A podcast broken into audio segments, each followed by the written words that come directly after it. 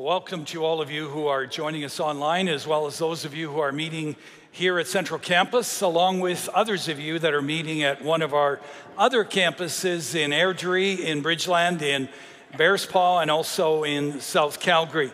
So, this is Super Bowl weekend, I'm told, uh, which is kind of a US thing. Um, but someone sent me a post that said, You should be excite- as excited about church as about the Super Bowl. And so when your pastor makes a point this Sunday that is true and inspiring, jump up and cheer and pour Gatorade over his head. well, I uh, just want to say I agree that we should be excited about church. And we, as we are about hockey or about football or any other sport, but please, you can smile, uh, you can cheer, you can jump up, uh, you can clap but no Gatorade, please. All right. You know, one of the realities of life is that people hurt each other. Even the best of friendships can go south. Marriages have their bad days and sometimes their bad months. Coworkers can turn the office into a battlefield. Families can unravel because of hurtful things that are said or just different viewpoints on different matters. Neighbors can grow distant and, uh, from each other over their frustration of, you know, about barking dogs or bothersome cats, especially those cats. A few of us have remained unscathed from these kind of conflicts and tensions. I'm reminded of the story of the elderly, elderly lady who was ever so carefully backing her Rolls Royce into a parking stall when a young fellow in a small car zipped into her parking stall before she could get her rolls in. He got out of his car and he kind of smirked and said, Hey, lady, that's what you can do when you're young and smart. Well, she wasn't impressed, and so she put her rolls in reverse, and to his horror, she began to smash into his little car again and again until she had made enough room to park her rolls in the same parking spot. And then she got out of her car and she smirked at him and said, Hey, Sonny, that's what you can do when you're old and rich. well, you see, that's the way it is in life. Whether you're young and smart or you're old and rich, you're going to hurt and irritate some people, and they're going to hurt and irritate you. Well, in the next section of our study in the book of Romans, the Apostle Paul instructs us in how to respond to those who hurt us, who sometimes just feel like enemies. And so, would you stand with me as we read this portion of Scripture together?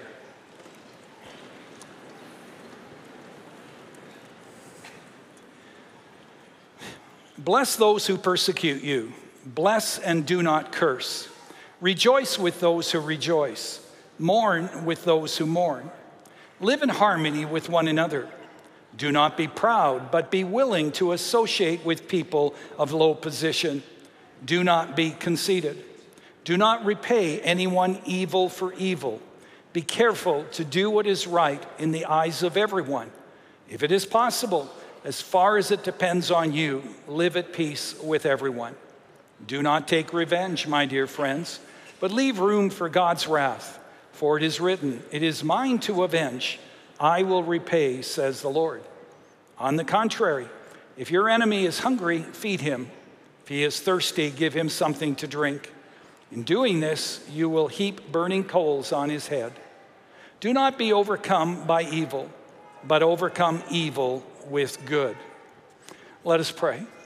Our Heavenly Father, um, again, we thank you for your word and its instruction for life. And Lord, we pray now that you would help all of us to focus, to put away those things that distract us. And Lord, that you would help us to, to uh, grow in our understanding of your word and what it is you want, us, want to say to us today. And I pray that you would give us the will to be who you want us to be and the courage to do what you're calling us to do. For I pray it all in the precious name of Jesus. Amen. You may be seated. Now, before we take a deeper dive into this passage, I, I want to remind you that Paul begins this passage by urging us to offer our bodies or our lives as living sacrifices to God. Everything that Paul teaches in the chapter we're in, chapter 12, right through to the end of the book, is based on this very pivotal verse. And Paul is essentially saying, I'm going to spell out some ways that you can glorify God. Like, for example, in your service to others, in your relationships, but you're never going to be able to do these things on your own, in your own strength. Only Jesus can do them in you and through you.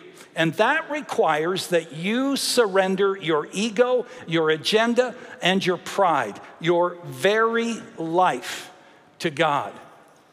When you offer your body, your life, as a living sacrifice to God, you are giving Jesus, who is in you, you're giving him permission to live his life of love, joy, peace, patience, kindness, goodness, gentleness, and self control through you.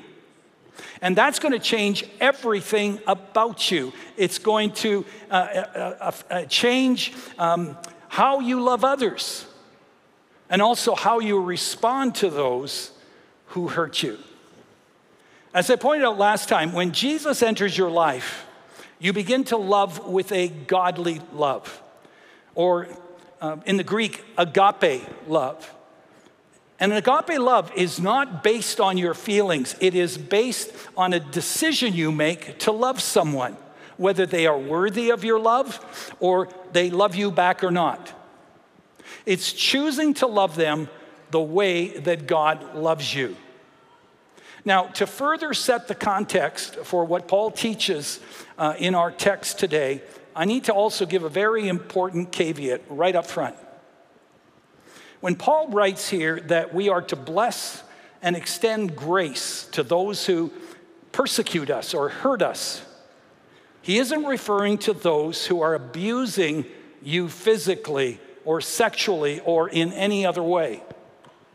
When he says live in harmony and peace with everyone, he's not saying stay in an abusive relationship.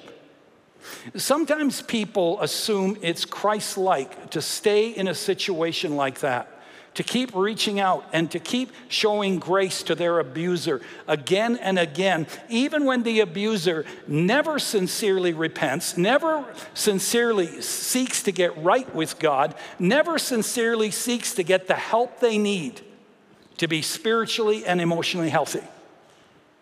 Well, let me be very clear that is not the context for what is being taught here. The principles being taught in this scripture passage are not referring to situations where your persecutor is criminally abusing you in some way. Notice down in verse 18, Paul writes, If it is possible, as far as it depends on you, live at peace with everyone. In abusive situations, it is not possible to keep pursuing such a relationship because it is unsafe for you to do so. However, even though you have no control over the attitudes and the actions of your abuser or persecutor, you do have control over how you will respond to the hurt and the pain that you have suffered and the feelings that you have toward your abuser or persecutor. And that is what Paul is focusing on in this passage to watch the state of our heart toward the person who has abused us or has hurt us in some way.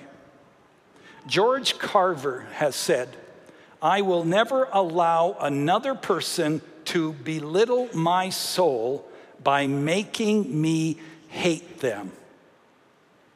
Now, that's a good word because, as terrible as abuse is, an even greater tragedy would be you continuing to carry hatred, resentment, and unforgiveness in your heart towards your abuser, because in doing so, you will continue to live in bondage. And you will have, and, and all of the negative fallout that will come with that in your relationship with God and your relationship with others. Here in verse 18, Paul challenges us to live at peace with everyone. You can't be at peace with others if you're not at peace within. And that peace will really only come when you extend grace, forgiveness, and pray for your abuser or the person who is persecuting you. It is only then you will be set free to cultivate a healthy relationship with God and others and to be personally whole and healthy.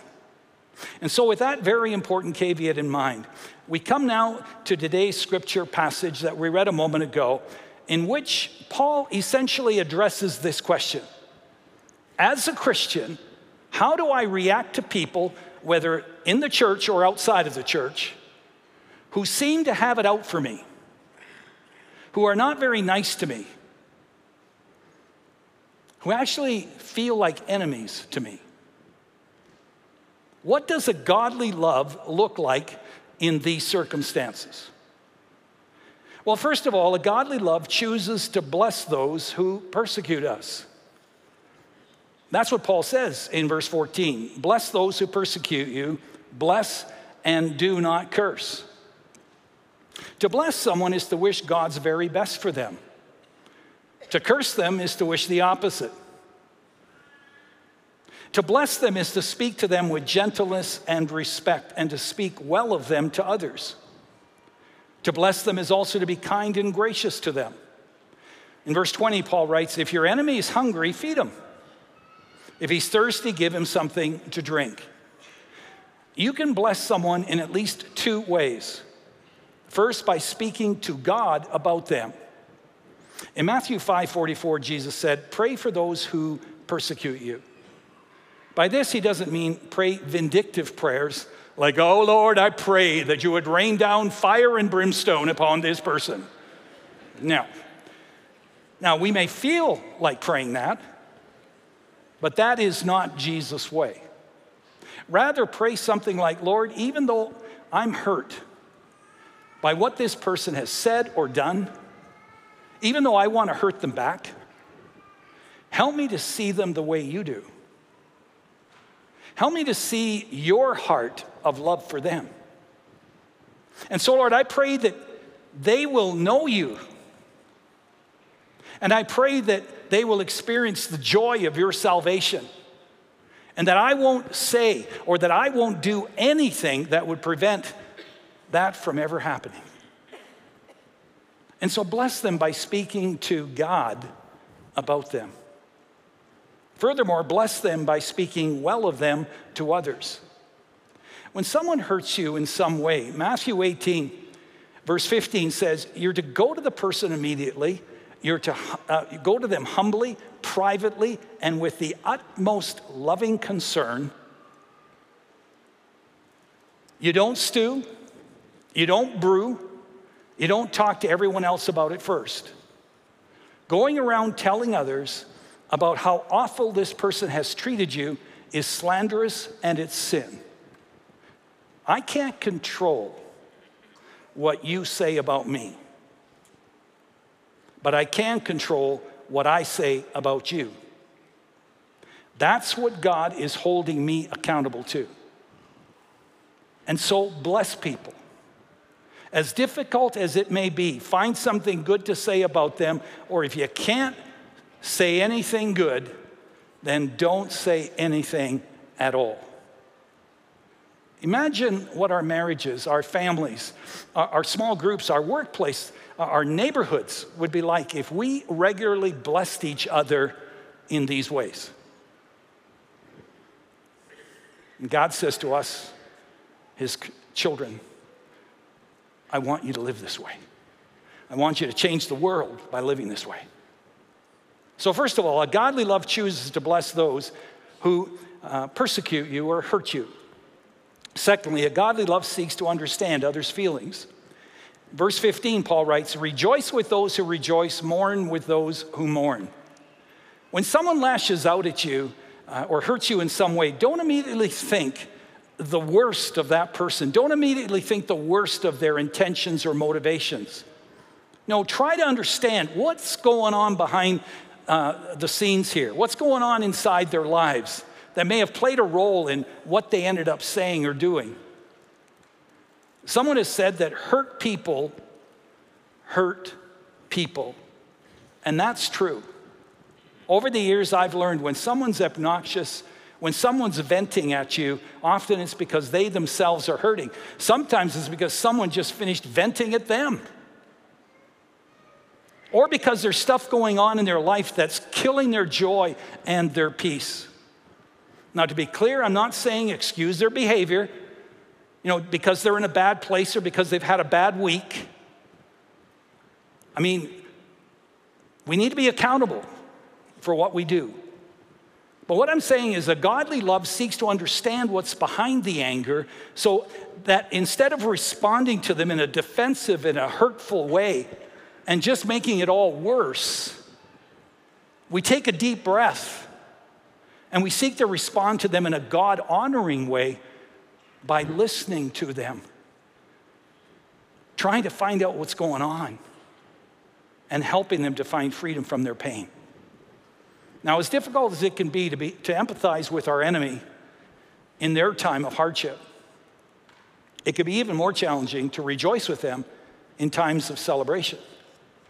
When someone who has it out for you is rewarded in some way, like for example, they get a promotion that should have happened to you, we often find ourselves upset with God because we wonder how God could bless this person who has been so unkind and hurtful to us. Well, Paul responds to this next in verse 16. He says, Do not be proud, but be willing to associate with people of low position. Do not be conceited. He's saying, Don't think that you're better than those who are persecuting you. Apart from what God has done for you and me, through Christ's sacrificial death on the cross, we're no better than anyone else. You see, pride is at the root of why we struggle rejoicing with those who rejoice or mourning with those who mourn. I mean, think about it. Why do we have difficulty rejoicing with a friend, much less a perceived enemy, who experienced a huge success in some area of endeavor? It's because our pride gets involved here. We want what they have. We want the admiration that they're receiving and more. On the other hand, why do we tend to rejoice when a friend or a perceived enemy has experienced failure? Well, it's because of our pride again. Because their failure makes us feel better about ourselves. And we think we're now better than them, which the Apostle Paul warns us not to do. And so here's the thing you see, when we completely surrender our life to Jesus Christ, we are no longer at the center of our lives. And therefore, we are no longer obsessed with comparing and competing with others and are therefore free to genuinely rejoice with those who rejoice and to genuinely mourn with those who mourn. We are free to do so because our identity is in Jesus Christ and not in our accomplishments or how we compare with others or how admired we are by others. No, our identity and focus in life is to please the Lord and Him alone.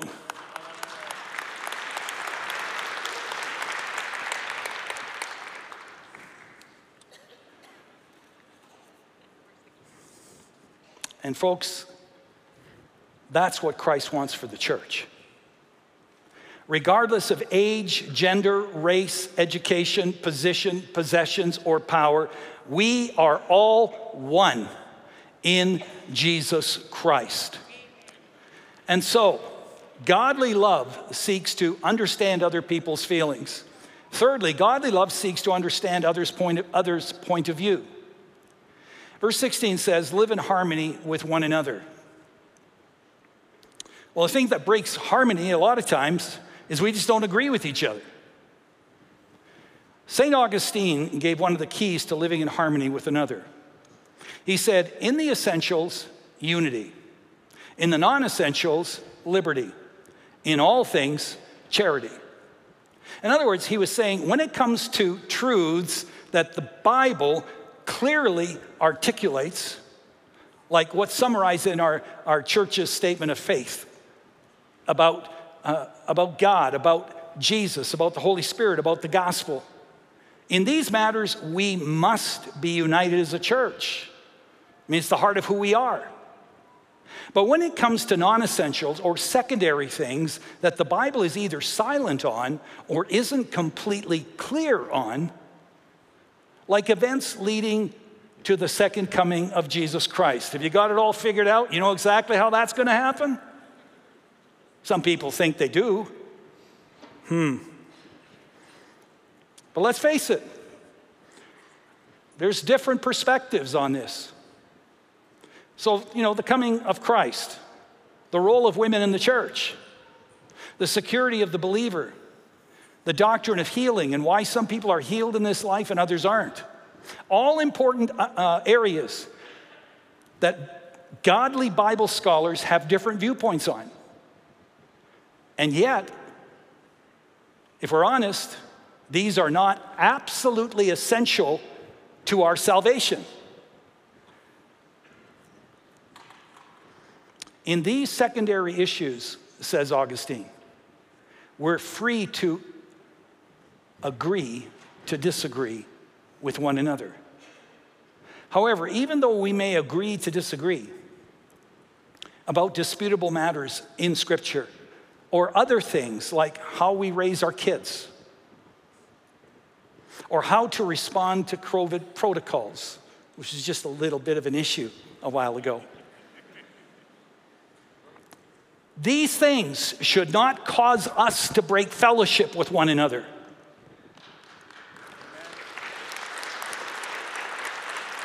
These things should not cause us to break fellowship as friends, as family, as community, as ministry groups, but rather that we continue to love one another and live in harmony with one another.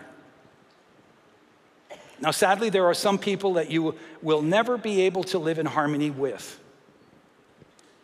For some people, unless you totally believe what they believe about every disputable issue in Scripture, or unless you go in the direction they want the church to go, or unless you go in the direction that a certain ministry should go, or unless you do exactly what they want, they will break fellowship with you. But, says Paul in verse 18, even if people won't agree to disagree and they decide to walk away, as far as it depends on you, live at peace with everyone. And so godly love seeks to understand people's viewpoints. And then, fourthly, when someone has it out for you, godly love does not seek revenge. Notice what it says in verse 17 Do not repay anyone evil for evil. Be careful to do what is right in the eyes of everyone. Paul says followers of Christ function with uh, a spirit of kindness and grace. They do not repay anyone evil for evil. You know, quite some time ago, I came across a story about some American officers who rented a house for themselves in Korea during the Korean War. They hired a young Korean lad in his late teens to do some housework and to cook for them. He was a cheerful and a happy fellow, so much so, his cheerfulness sort of got to the officers, kind of bugged them. And so they start, started playing tricks on him um, to see, you know, what it would take to upset him. And they would nail his shoes to the floor, or they'd put a bucket of water on top of a partially open door, and so that when he pushed it open, of course, he got drenched. Amazingly, he had a good spirit through it all. Well, after a while, the officers became ashamed of themselves. That's that part that says you will pour hot coals on their head. Yeah. Anyways, they became ashamed of themselves. And so they called him in and said, We've been doing all these things to you, and you have taken it so well. Well, we want to apologize to you and tell you that we're never going to do these kind of tricks. We're never going to play these kind of tricks on you again. In broken English, he responded saying, You mean You no more nail my shoes to the floor? And they said, No more. He said, You mean you no more put water on the door? And they said, No more. And then he smiled and he said, Okay, when me make your soup, me no longer spit in it.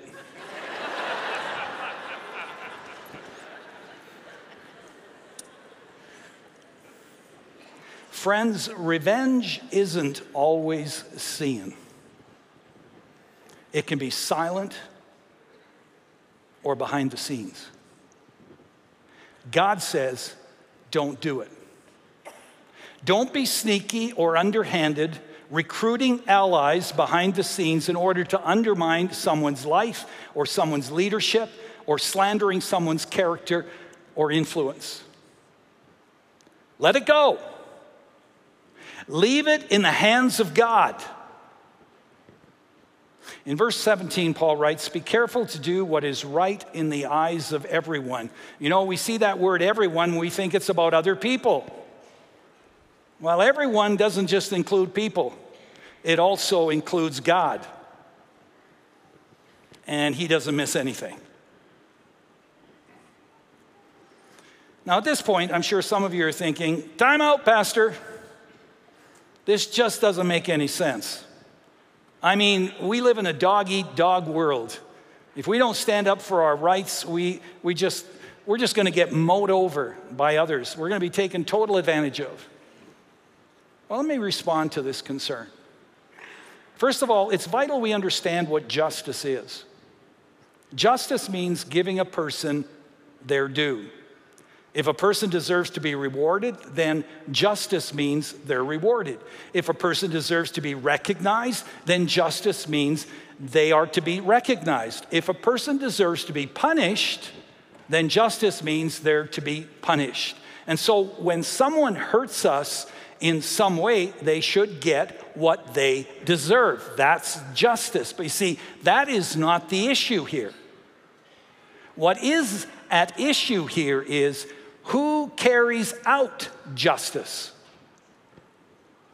Paul says here in verse 19, do not take revenge, my dear friends, but leave room for God's wrath, for it is written, It is mine to avenge, I will repay, says the Lord.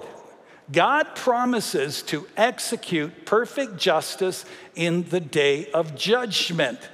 The question is do we trust Him?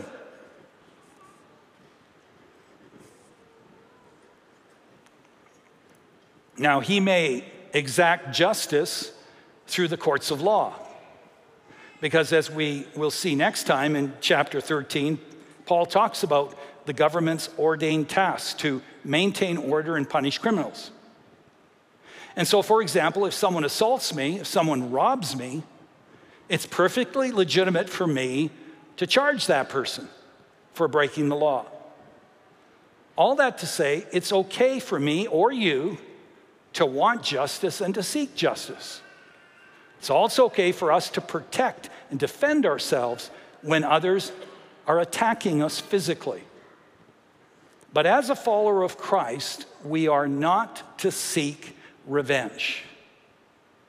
As hard as it is, I need to make the decision to unhook myself from the bitterness, the anger, the disgust, the lust for revenge directed toward that person, and I need to leave it with the Lord to take care of it in His way and in His time.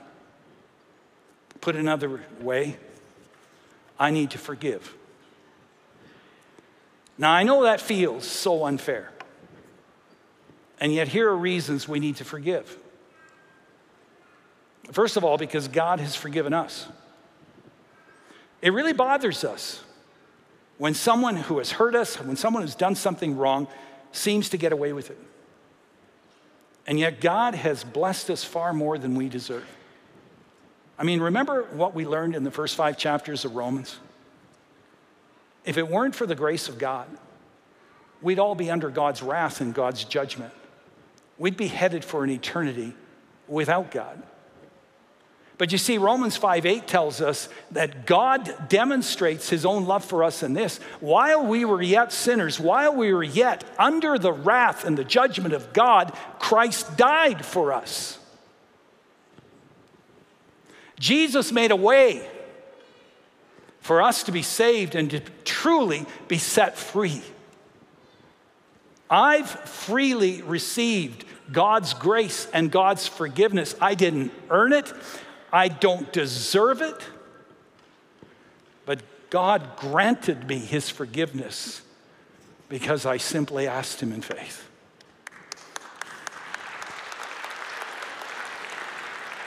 And if you're a child of God here today, then you've freely received God's grace and forgiveness as well. And Paul says, given that you've received something that you don't deserve, something you didn't earn, how can you possibly justify not extending that same grace and forgiveness to others? That is the first and foremost reason we need to forgive those who have hurt us. Furthermore, we need to forgive so that we have inner peace. Some of you may not even be aware of it, but you live in a bath of acid called resentment. Resentment toward a parent or a spouse or a friend or an in law, a child, a neighbor, a boss, a coworker, or a pastor. Just thought I'd throw that in in case it applies. Folks, resentment is like a demonic cancer. It will eat away at you and weaken you to the point where you won't be able to function in the present, much less going forward. Now, forgiveness isn't letting someone off the hook of justice. I've already explained that. Forgiveness is letting someone off your hook. For you see, if you don't let offenders off your hook, then you're hooked to them. Then you're hooked to the past, which means continual pain, continual turmoil, continual sleepless nights for you. I mean, the person you're upset with and angry at and resentful toward is probably in Hawaii right now, dancing on the beach. And you're back here grinding away with all of your anger and hatred and sleepless nights. Now, forgiveness, like agape love, is a decision. Forgiving someone, forgiving someone means I take off my judicial robe and I say, I will not judge you any longer. I am trusting God to be a better justice maker than I am. I am releasing my right to get even or to get my pound of flesh. And when you do that, you will be set free from bitterness and resentment, and you will be set free to begin to love again. But having said that, it's also important that I point out that forgiveness is often a process. Jesus taught that forgiveness is continual. We are to keep forgiving 70 times 7. Every time that painful memory comes up, every time seeing a person brings back some hurt, you forgive again and again until you know that you have released them. So, how do you know when you have released them? It doesn't hurt anymore. You no longer see them as the enemy, but you're able to be kind to them and speak well of them apart from the wrong that they've committed. Though you may not necessarily be attracted to them as close friends or spend much time with them at all, you will not feel uncomfortable in their presence. And that heavy backpack of grief and pain and hurt that you've been lugging around perhaps for years will finally be gone. The third reason that we should forgive is it breaks the chain of pain and revenge. A husband says to his wife, Why didn't you remind me that it's my mother's birthday? And his wife comes back at him and says, Wait a minute, it's your mother we're talking about here. Why am I supposed to remind you? And he comes back and says, Yes, but you're in charge of the calendar. And she comes back and says, So now I'm not just your housemate, I'm your secretary too. And so back and forth it goes, back and forth, until finally one of them says, Stop.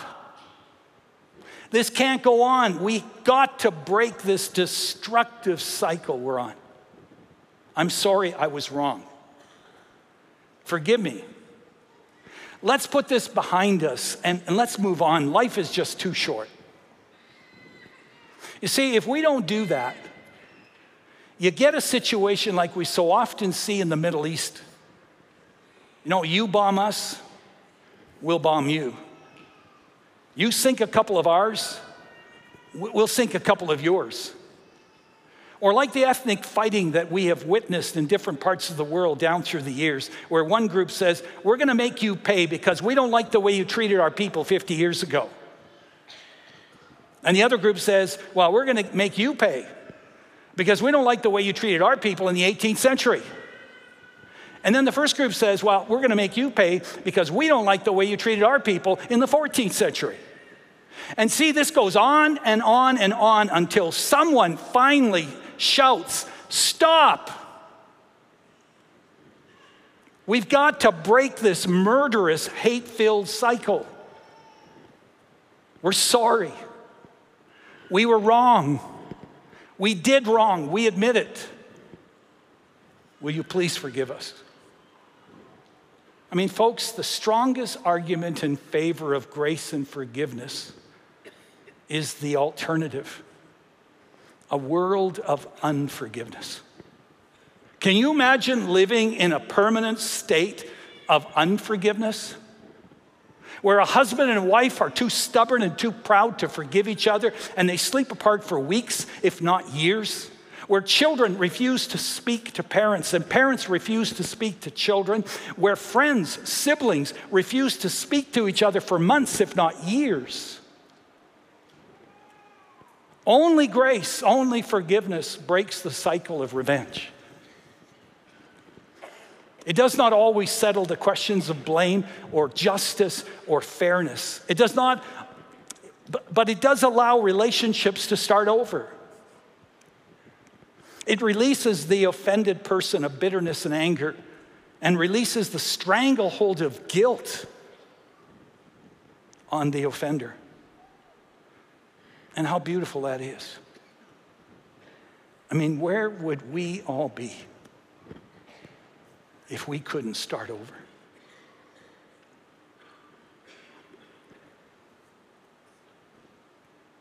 Which of us would have even one friend if we couldn't be forgiven or if we couldn't forgive? And so in verse 21, Paul sums it all up. Basically says when we trust God, when we make things right,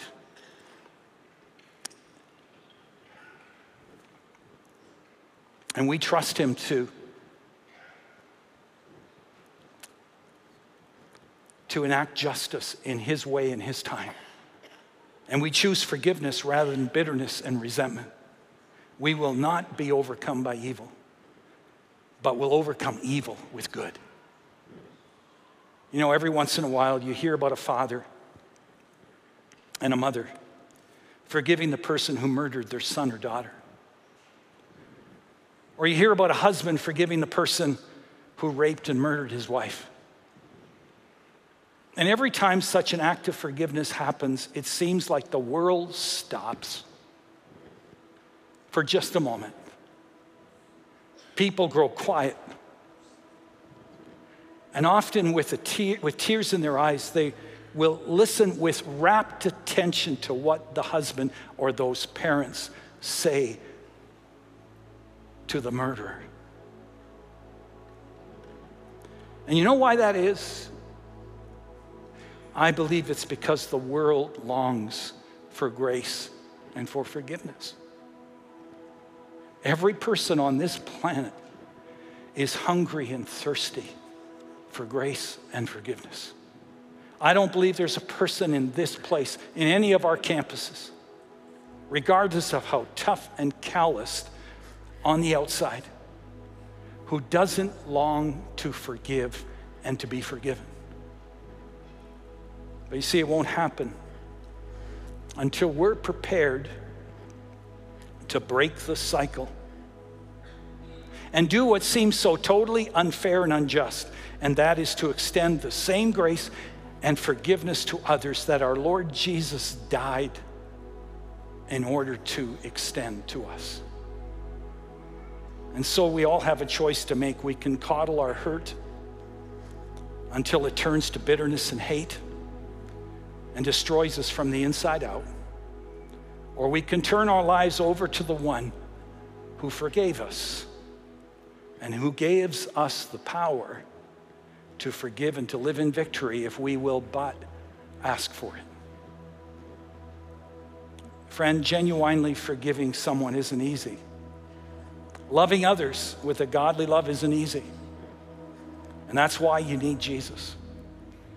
You need him in your life to do what you can't do. I'm going to ask you in closing where are things at with you and the Lord? Would you just bow your heads? Would you just close your eyes for a moment? Where are things at with you and the Lord? Is there someone who feels like an enemy you need to forgive? Take those questions to the Lord right now and ask Him, Lord, what are you saying to me? What do you want me to do about it? And then, after a few moments of reflection, we're going to respond by saying a prayer together to God, asking Him to purify our hearts, to set us apart to do His will, to love like He would have us to love, to forgive as He would have us to forgive. Just take a moment right now with the Lord.